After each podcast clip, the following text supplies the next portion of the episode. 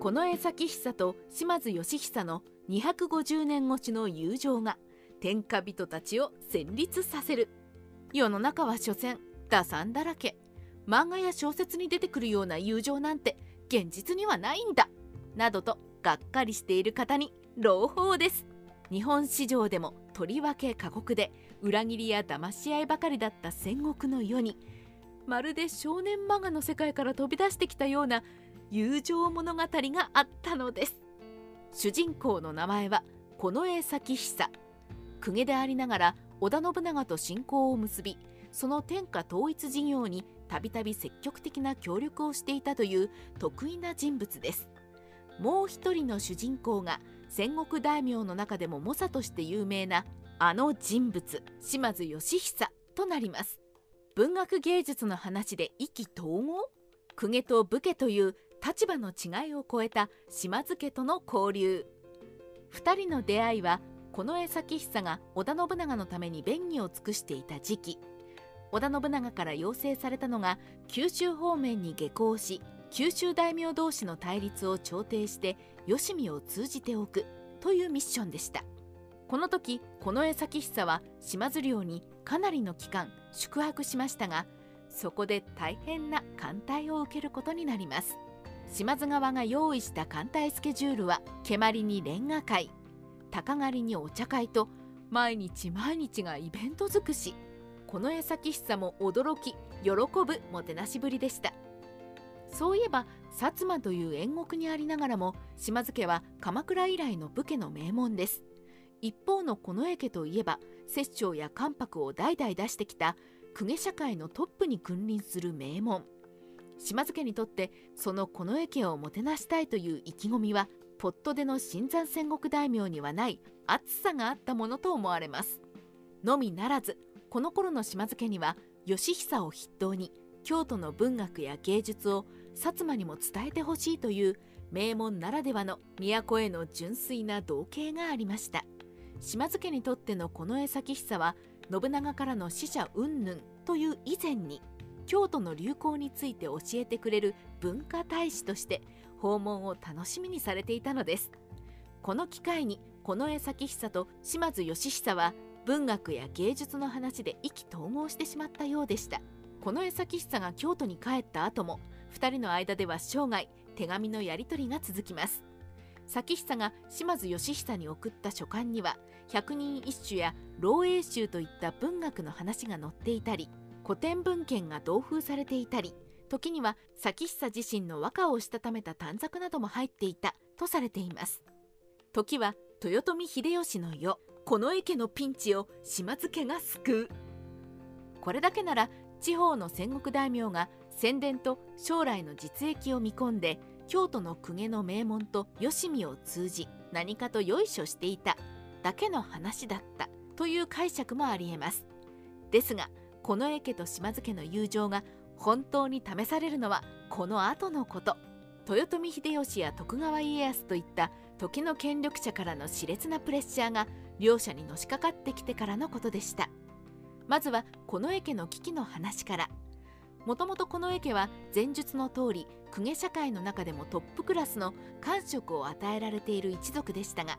かの豊臣秀吉が関白の地位を望んで割り込んできたため大変な混乱が始まります。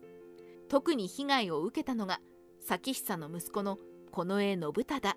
もともと左大臣の官職にあったものを秀吉に関白に昇進するためのステップとして一旦左大臣をよこせと無茶なことを言われその秀吉が無事に関白になり安心したのもつかの間今度は豊臣秀次の方に左大臣ポストを譲れという話に巻き込まれます。官職をめぐる豊臣家とのごたごたでおそらくノイローゼになった信忠はこのまま死んだ方が良いのでしょうかという異様な伺いを神社に立てて周囲を仰天させたり乱暴沙汰を起こしたり大いに精神が荒れてしまいました。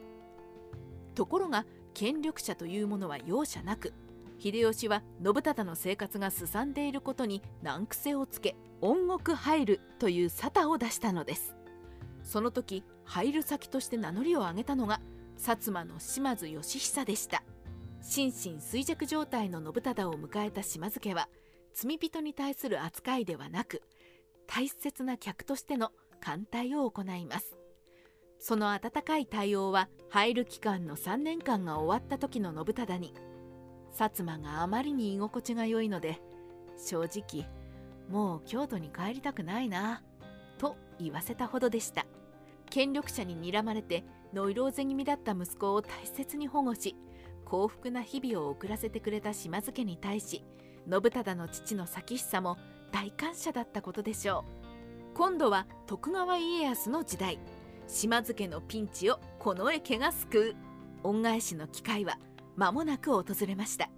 豊臣秀吉が没し関ヶ原の合戦が起こると島津義久の弟である義弘は石田三成側の西軍に属して徳川家康率いる東軍との天下分け目の合戦に挑みます。結果は西軍の敗退。島津義弘は手勢を連れて関ヶ原を脱出し徳川方の追撃と戦いながら薩摩までの帰還を果たすのですが大将の義弘を逃すためにたくさんの島津兵が京都付近で負傷したり力尽きて行軍から脱落したりしました。この時取り残された薩摩敗兵たちを指定にかくまい徳川方に引き渡さず傷の手当てをしてやり命を救ったのが近衛咲久だったのです。かつて自分の息子を救ってくれた島津に対し敗戦の混乱から多数の兵士を救出するという対応で見事に恩返しをしたのでした。まとめ長い目で見ればこの友情は徳川打倒の布石になった？その後も義久と咲久の文通は続いたようで最晩年の咲久も死ぬまでにもう一度薩摩旅行がしたいなと繰り返していたそうです。残念ながらその夢は叶わず島津義久も近衛咲久も病のためにこの世を去りますが厳しい戦国の世で何度もピンチを乗り越え徳川の時代まで加盟を存続させた者同士として双方には格別な感情があったことでしょう。戦国時代ライター八代の独り言。これが戦国の世に花咲いた公家と武家との間に生まれた友情の話。ですが日本史のその後の展開を知っている私たちはこの物語に別の解釈もできます島津義久も近衛咲久も彼らの死から250年ほどの地にもう一度薩摩の武家と京都の公家が手を取り合いついに徳川家を倒すに至るなどとは夢にも思わなかったことでしょう。